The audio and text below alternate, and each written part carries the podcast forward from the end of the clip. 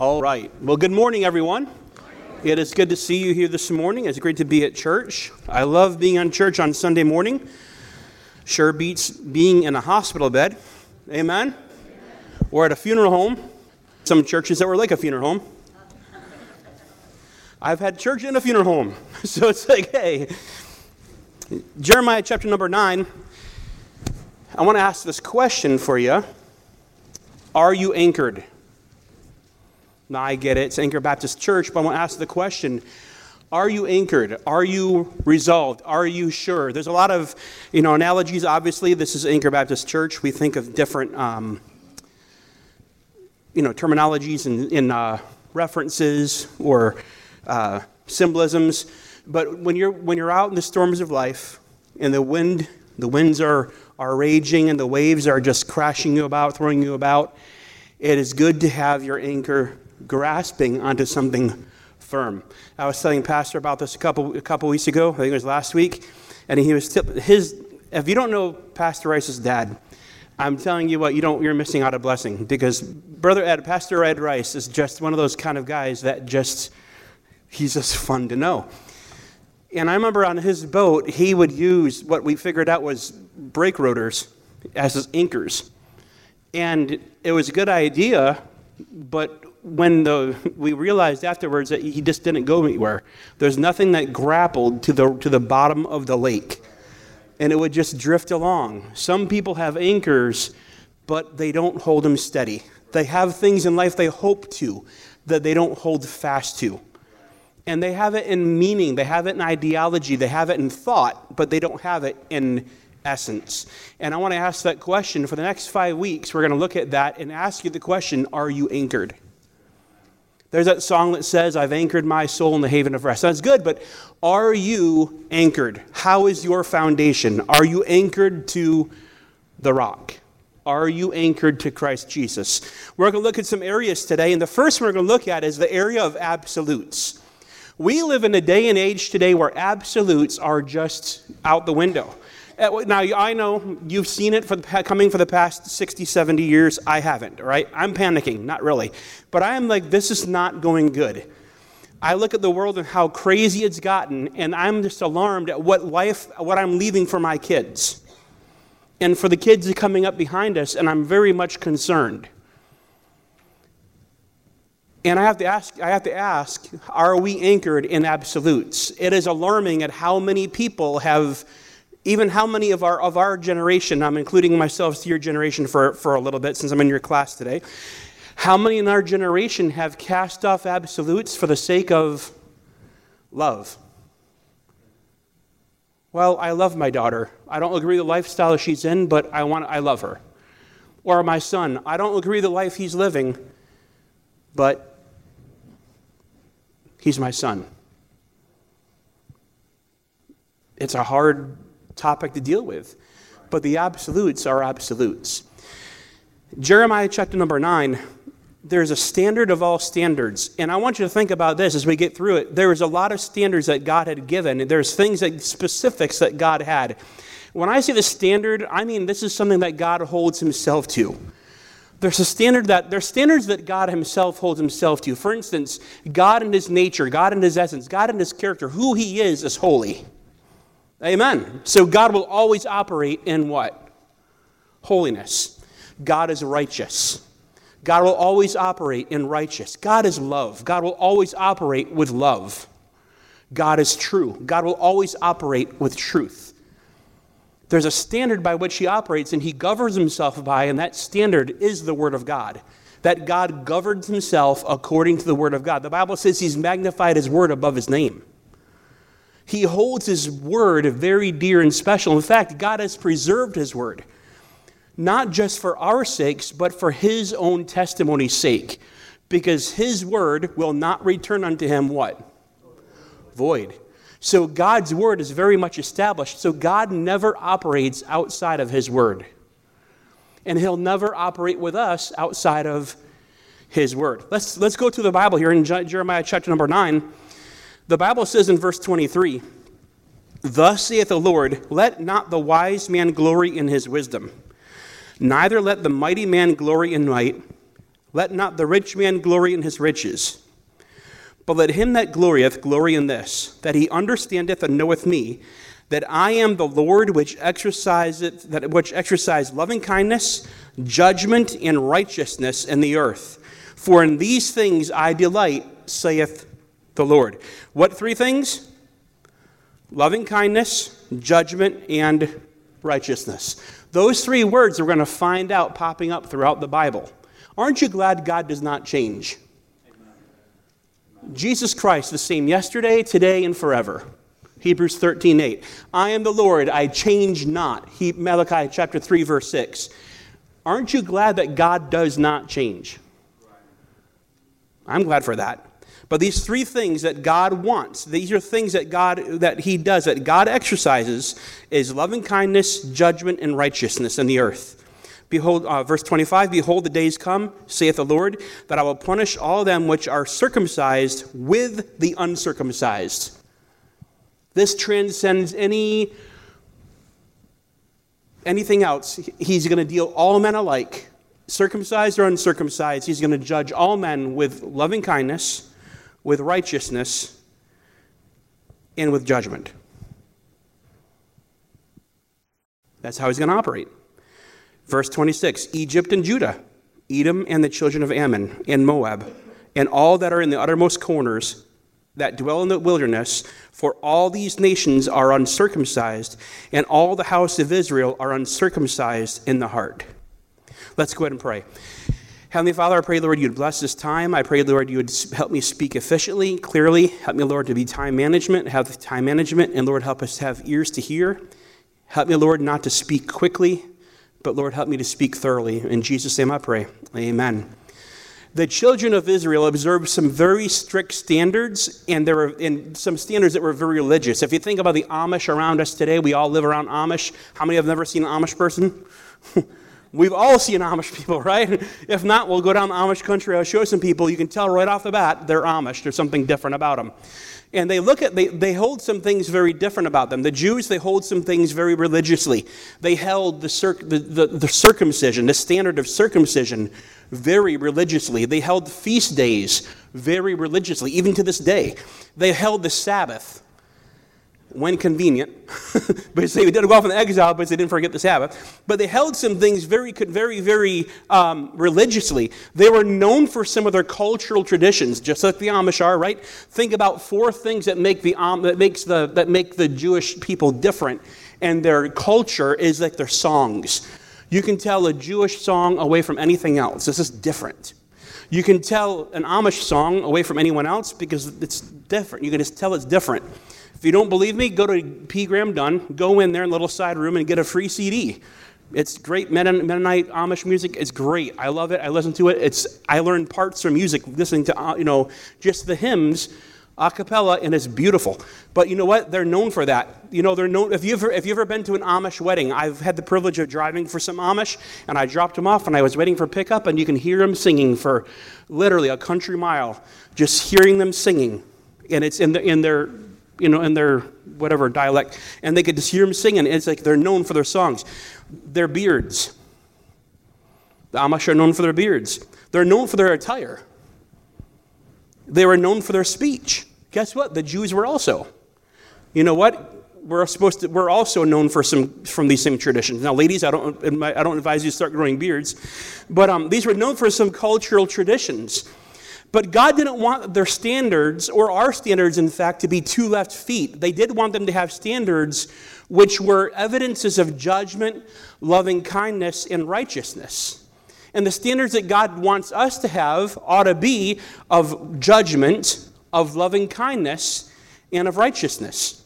The glory that we have, any glory that comes to us, any praise, any admiration of men, ought to not stay to us. It ought to be the physical presence or an outward purity not saying that we shouldn't have those things, but it should always point to God.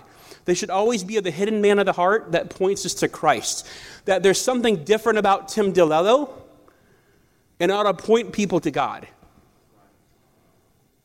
Now, there's things different about me. I'm different. I just know I'm different. I'm, I'm, I'm very weird. I'm different.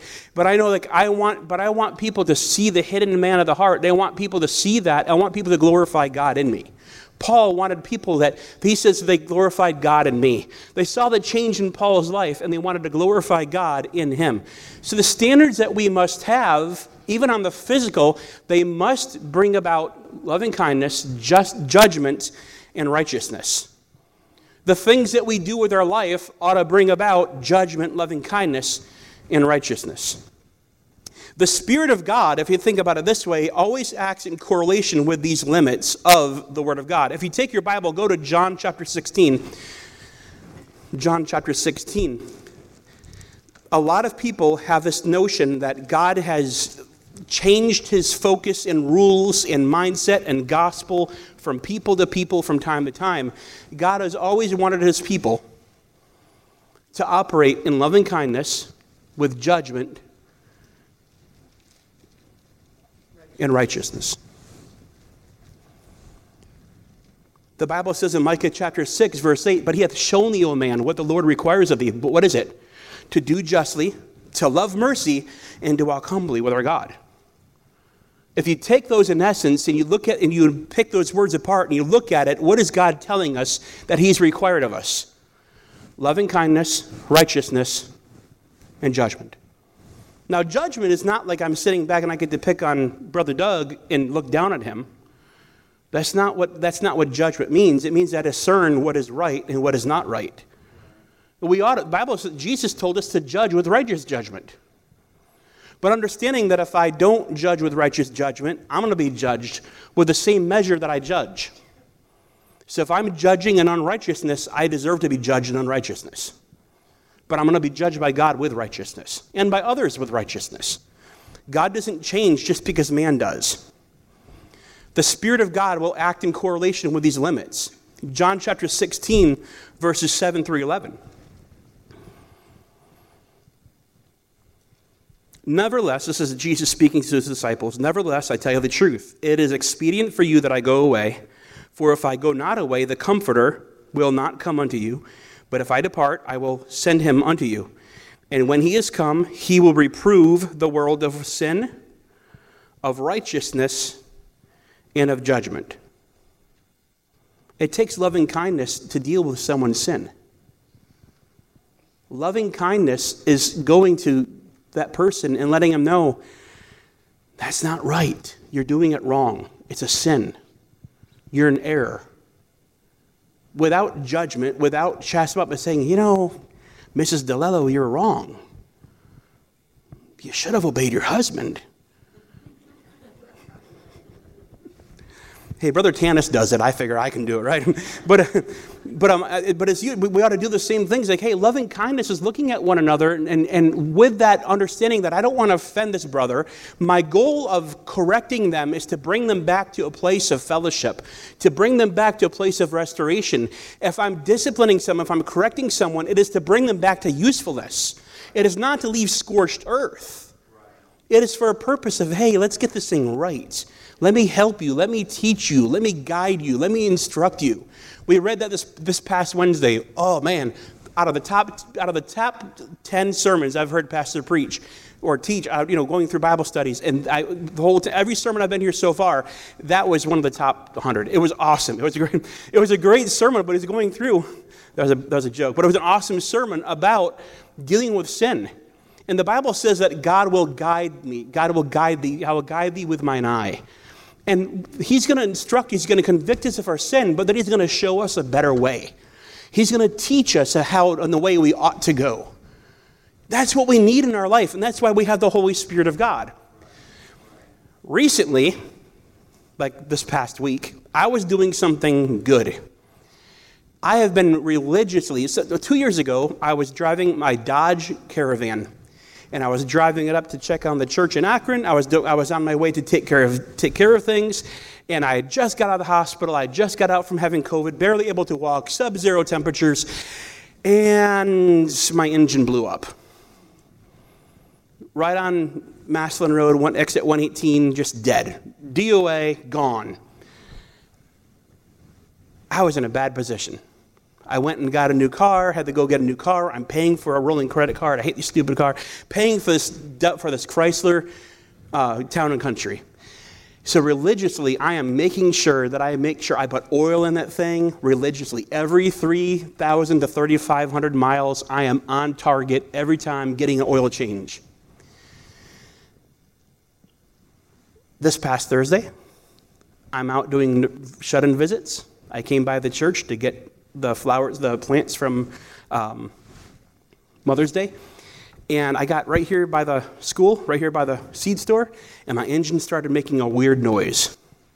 I'm like, this is not the time to have this problem. I got Abigail with me, I've got Aisley with me. It's ministry day, they don't have to do schoolwork, they're all excited. I'm excited, let's go do some shut in visits. Pull them to church, pastor's like, that doesn't sound good. I'm like, how dare you judge?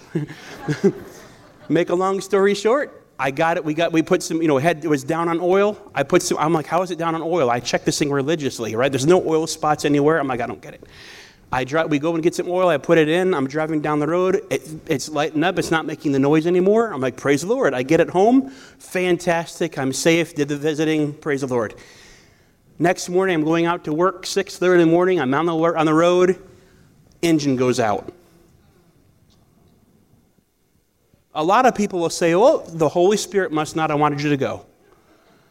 No, what happened was I have a soft alloy engine, and although I was doing oil changes regularly, there's an oil leak somewhere that I was not aware of, and now the oil didn't have, the engine didn't have enough oil, and even though I was doing something good, I didn't have enough oil in the engine like I thought I did because I didn't check it, because I trusted the mechanic, and at the end of the day, my engine blew. So, what does that have to say? Sometimes we trust something up to fate, saying, Oh, the Holy Spirit led me to do it. No, He didn't. Because God doesn't operate according to doesn't operate opposite according to His word. If God is living, God is doing something in your life, and you say, Oh, the Holy Spirit wanted me to do something. Well, I can't help it. God has led me to say something, but it's not in line with Scripture. God didn't have you say that. That was your that wasn't the Holy Ghost, that was your holy gut. Amen. So look at so the Bible tells us he's going to operate, he's going to teach us in those three things judgment, loving kindness, and righteousness.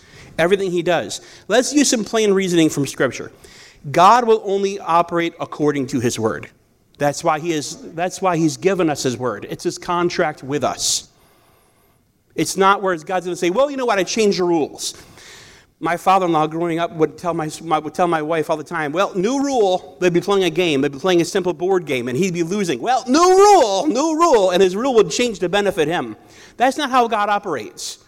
Oh, man is getting happy. Let me make a new rule. That's not how God operates. God established things from the very get-go. God has always had rules. God has always, God has always had his law, and he operates by that law. Christ only operated according to God's word. Christ never did things outside of what was what God had, what God is, what He said. The Holy Spirit has and is and will always operate according to God's word. So then, God's word is his bond. Now, drawing from this simple principle and understanding, we understand the standard of all standards, or the absolute of all absolutes, is that we must abide by the word of God. If the Spirit of God is leading us, wouldn't it stand the reason that He will only lead us according to the Word of God? Wouldn't that stand as the reason that He wouldn't lead us to a fun centered church that's got the disco lights, smoking light mirrors, and mosh pit, and no doctrine being preached from the pulpit, but hey, they have a fun music ministry? Would God lead us to that type of church? Would God ever lead us to start a church outside of a split? Where God ever would God ever have us to go to a church and follow after a man and not follow after biblical leadership? God would never have us do these things. Would God have us go and live our lives opposite according to His word as long as we're happy? Well, that's, that's humanism. We don't live, God doesn't exist for our happiness, we exist for His happiness. And for thy pleasure, they are and were created. Thou art worthy, O Lord. We're not here for our pleasure. God's not here for our happiness. We're here for His.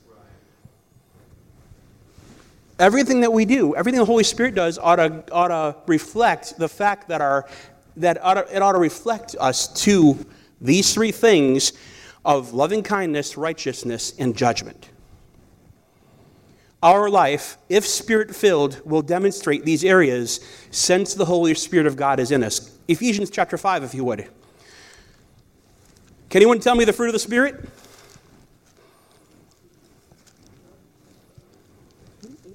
Love, joy, peace, long suffering. Where would I find the fruit of the Spirit?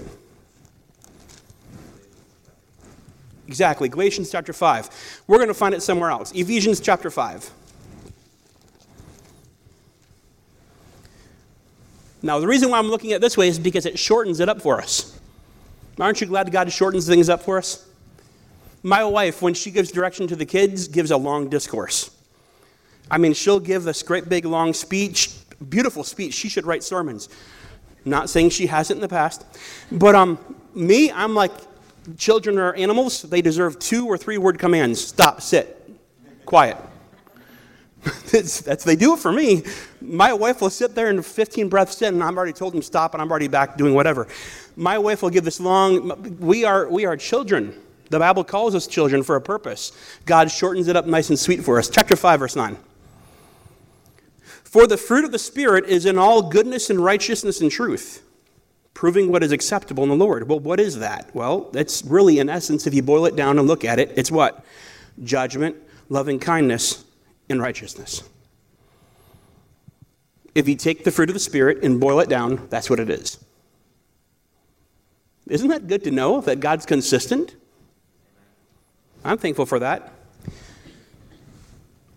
John chapter 14. Let's go back and look at John for a little bit. We're going to go through, let's see if I can get through my notes quickly before the time runs out. John chapter number 14. I could riddle off a whole laundry list of things that we should that we should have. We could argue them, no doubt. We could even go to the Bible and point out do's and don'ts, but we're not going to do that. We're going to look at what the Holy Spirit does in relation to the Word of God, and we should know that that's what we should also do if we're Spirit filled. Now, if we're not doing these things, there's a problem upstream, and we're not Spirit filled. Not saying that we're not saved. It means that we're walking in the flesh, not in the Spirit. That just requires us a little trip to the altar that requires us a little altering in our heart. Right? That requires us a little bit of what the Bible calls circumcision of the heart. Amen? So look at some things with the, let's look at some things what the Holy Spirit does. In John chapter number 14, verse number 26. But the Comforter, which is the Holy Ghost, whom the Father will send in my name, he shall teach you all things, and bring all things to your remembrance whatsoever I have said unto you. Peace I leave with you, my peace give I give uh, my, peace I give unto you, not as the world giveth, give I unto you.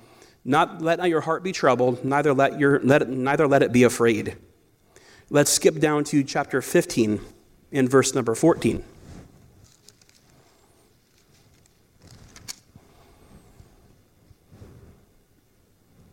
You're my friends if you do whatsoever I command you. Well, where, where, where do we find God's commandments? The Word of God, all right? Let's get chapter 15, verse 26 and 27. But when the Comforters come, whom the Father will send unto you from the but when the Comforters come, whom I will send unto you from the Father, even the Spirit of truth, which is proceedeth from the Father, he shall testify of me. And ye also shall bear witness, because ye have been with me from the beginning. All right? So we see that the Holy Spirit of God is going to testify and is going to speak of the truth. Let's go down to verse chapter number 16. Chapter number 16, verses number 13 through 15. I'm going to come back to these in a minute. Don't, don't, I just want to read these fast so when I point the verses of passages, we've already read them. All right?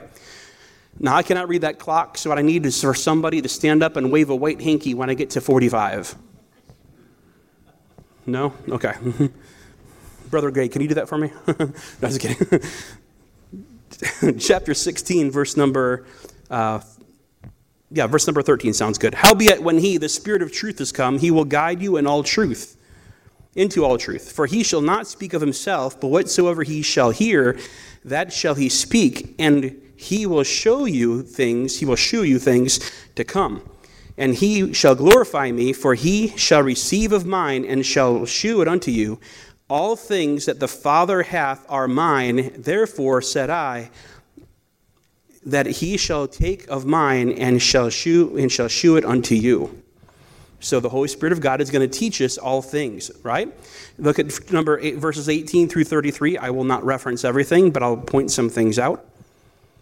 Um, let's, let's go down to verse number. Um, I'll reference those. Okay, so reference those from verses 18 through 33. And I'm referencing those because I'll come back to those in a little bit. But these are some things that we know that the Holy Spirit will do that we can gather what the Holy Spirit, a Holy Spirit filled life will be. So, number one, obedience. A Holy Spirit filled life will bring obedience. Chapter 15, verse 14. If we live an obedient Christian life, we're going to obey this. We're, if, we're, if, we're, if we're filled with the Spirit, we're going to obey God. You can't tell someone who's obedient to the Scriptures, that's living an obedient, a person who's filled with the Spirit is going to obey the things of God. I'll use this illustration quickly. I pastored a church in upstate New York. One of the founding members sat in the very back row. I was preaching through and just showing through the law of God, not like the Ten Commandments and Moses, but the law of God that's written upon the hearts in how we have strayed as a church, how we had strayed as a society, how we had strayed away from the things of God. And I was pretty much meddling, preaching on sin. Imagine that. And I was preaching through this, and this lady goes, I don't care what the Bible says, I know what I believe. Now, this is what the founding member of one of the founding members of the church stood up, a lady outwardly vocally spoke in church I stepped back for a second. She interrupted service. That was wrong on so many levels, obviously, right? And I stopped for a second and I let everybody hear what she said and let it totally sink in.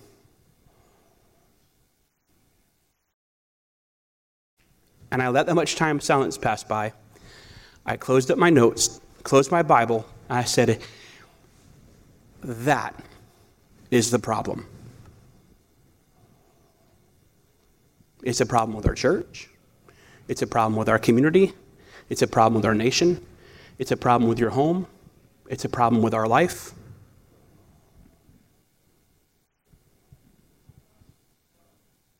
Word is missed. And ended the service just like that. And I went to my office and I prayed and I wept. I didn't know what else to do. I was like, literally, we had just got out of a building program my wife and I had just sweat and labored and housed like 14 sweaty, nasty, smelly construction workers for two years at our house. Sacrificed everything we had to build the building. We just went from being major in debt to being debt free, a debt free building, no debt. And trying to build a building, trying to fix a, a reputation in the community of a, a wrong church. And I remember just, just being heartbroken in my office, just crying and just uh, tears because I was like, wow. She came to the office, knocked on the door, and she said, I won't be back. I said, it's probably for the best. And I was like, and I was trying to be loving kindness and gracious and kind. She called me a couple years later. She was in the hospital. I went by and visited her. I never stopped loving her. But if you're not going to live a life obedient to the scriptures, you're not spirit filled. You're carnally minded obedience. Now, the best thing would have been would be to hit the altar and get things right. The best thing would be is to circumcise your heart. The best thing, thing to do is repent and get things right. That's the best thing that could have happened. But in her, her, in her place at that moment, her heart was, I don't care what the Bible said. And I think when she heard it and replayed it in her mind over and over again, it ate her up and she was so embarrassed. Number two, our testimony. You know, God's not going to hold us accountable to things He has not revealed. Well, I don't know exactly how it's going to happen in Revelation. But we should wait till God reveals it, then I'll be held accountable. We're already held accountable to what God's already given us. There are so many people out there trying to find what the hidden books of the Bible say. Why don't you just stick to what the Bible already says? Because we have a hard enough time obeying that. My, my daughters are, well, what are we doing? I want you to go get dressed. Then what? Go get dressed. Then what? Go get dressed. Okay, I'm dressed. Now go brush your hair. Well, I'm not a kid, Dad. yes, you are. I want you to go brush your hair. And then a little while later, I'm laying there with a brush and I'm combing her hair. I'm getting knots out of her hair. And I'm like, Why? Because you're a child. You don't want, you're not going to get past this. I want, I'm teaching the things that you can handle. If you're choking at the milk, Brother Corbett talked about this a couple weeks ago. If you're choking at the milk, you're not going to handle the meat. I want you to give you steak, but you can't handle the steak. You're choking at the milk. I'm trying to help you. Daughter, go get, you know. So, anyways, number two, the testimony of God's righteousness, loving kindness, and judgment. This is what we ought to have in our life that we are not just loving kindness. God bless your heart. This is God's word. It is what it says we are. I've written two books, go buy it. I'm not right. I'm picking out a TV evangelist right there. kind of slick. Anyways, but it's beyond that. Yes, we ought to be loving, we ought to have loving kindness. We ought not be scorched earth, but we ought to have righteousness. If I'm not living right, I've got no business correcting anyone else. I don't have any right. But yet I'm still held to. Do you realize that God holds us accountable for the neighbor next to us not living right? That we're supposed to go and let them know you're not living right? Well, that's for the preacher's job. No, it's not. That's for your job. It's us for our job as believers to go to that neighbor and say, you know, you're not living right. And then we stop and we reflect ourselves. I don't feel comfortable doing that. Well, why not? Because I'm not living right. The truth will hurt. Ouch. What about clarity? Or our glorifying God? Do my standards bring praise and glory to God, or is it all attention detailed? Is it all about me? I'm not going to pick on the Amish very much. They live their lives very separate. And if you ask them, they tell you they're doing it because they're living a separate life to bring, to let people know of the righteousness of God. That's why they wear different clothes. That's why they, everything's old fashioned. That's why. That's why they don't have electricity. It's that you'll repent and come to Jesus.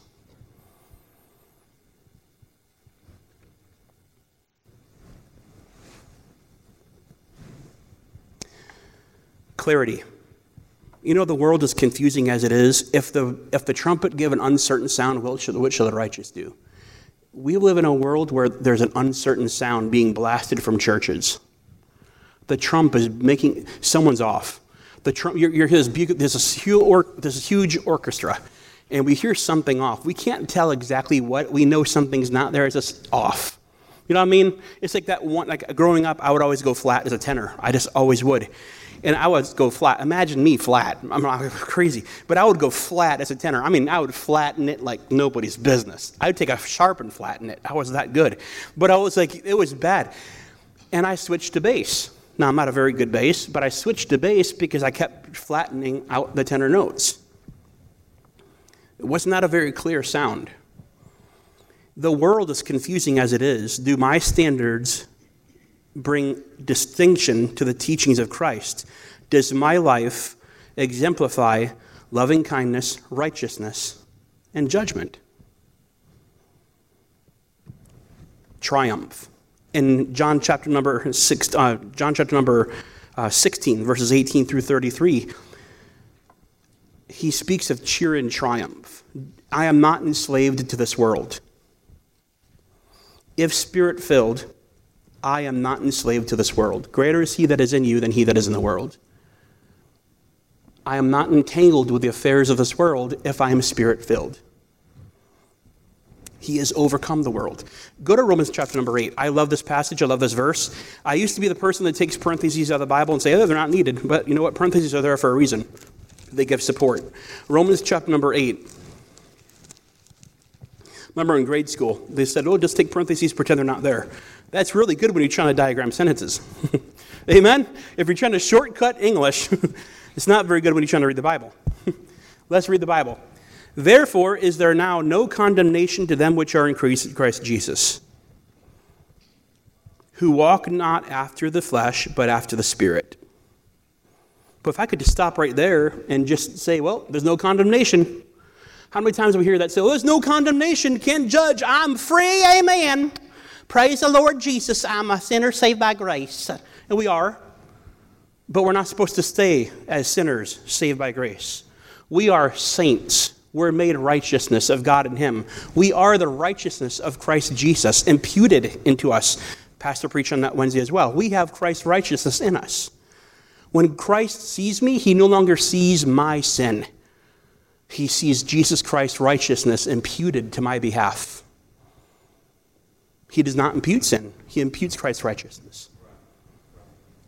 There is therefore now no condemnation to them which are in Christ Jesus.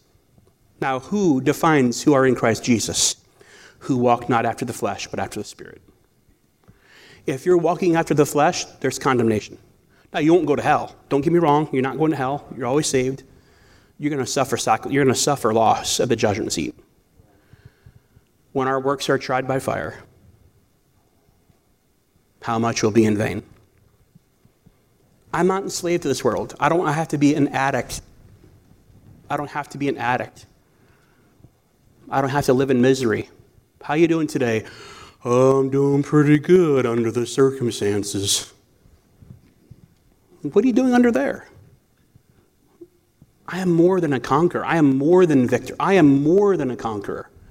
Nay, we are more than conquerors through him that loved us. Amen. Nothing can separate us from the love of God, which is in Christ Jesus. I've got victory over this world. That sin cannot hold me down. That vice, that addiction, whatever it may be, that bad mindset, the circumstances you're in, does not hold you. If you allow the circumstances, how many have been in a bad circumstance before? A bad situation. Amen? Broken down, blown motor? Anybody? No? Your wife been in a hospital bed? Anyone? Ever? If I let my attitude get me down, if I let the things that I've been going through, if I let the circumstances that I've had in my life get me down, that's not what God wants. God wants us to look to be above that. I look to the promises and I claim the promise that God has in Christ Jesus. I am a victor. Faith is the victory that overcomes the world. Be of good cheer. I have overcome the world. That's biblical. That's back in John. Truth. Do my standards support truth or does it hinder truth? God, God, God, does not require different from us. God, God, God desires consecration, Romans chapter 12. God, re, God requires commitment. God requires us to have a cessation of sin. God wants us to give up sin. God wants us to stop living in sin. What? Shall we continue in sin that grace may abound? God forbid. God requires cleanliness. God wants us to purify our hearts, our minds. Who shall ascend to the holy hill? Those who have clean hands, pure hearts. He said it in Psalms. He says it again in James. I am the Lord, I change not. God requires clarity. Come out from among them and be separate. What? No, you're not. Your body's a temple of the Holy Ghost. Don't, don't live your life for the Lord. Now, if I do these things, if I live my life, whether I do or whether I don't live my life for these things, it gives these points and I'll be done. It demonstrates my heart's condition.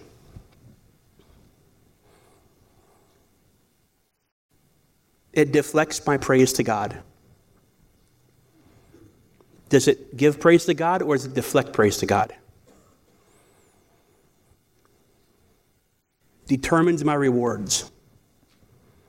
Well, God's the righteous judge. He'll figure it out. I'm leave it up to God. Oh, no. God's already told us how we get rewarded. It's not a hope so, it's a no so.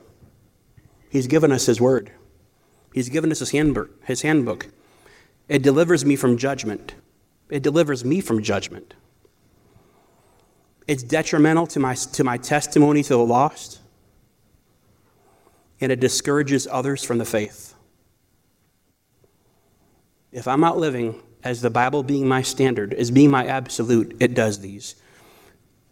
Now, you can have all the standards you want. We ought to have standards, but we need to make sure our standards, make sure what we do are biblical and for the right reasons. They need to be used by the Spirit to reprove the world of sin, that's loving kindness, of judgment, and of righteousness. If not, something wrong upstream. Let's go ahead and pray. Heavenly Father, I pray you to take this simple lesson, help us, Lord, to apply it to our hearts and minds. In this time, we have a few minutes just to, to react, to respond to you. Uh, recently, a preacher said that if, if God's speaking to us, the, the gentleman thing to do is to respond back. So, in this quiet time, I pray, Lord, you would speak to our hearts and help us to speak and do business with you. Lord, help us to reinforce the things that are right. And we thank you, Lord, for it. In Jesus' name I pray. Amen.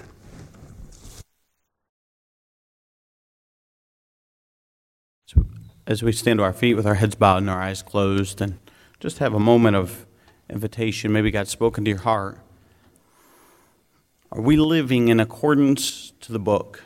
Sometimes I, I feel like we get so accustomed to having the book, reading the book, hearing preaching about the book, that we don't allow it to affect our heart or where we're at spiritually. And we ought to be living in accordance to the book. And as the piano plays, if God has spoken to your heart, the altar's open. Maybe God's spoken to you about something that you need to do. Maybe something you need to clean up in your life. Maybe something that you just need to draw closer to Him.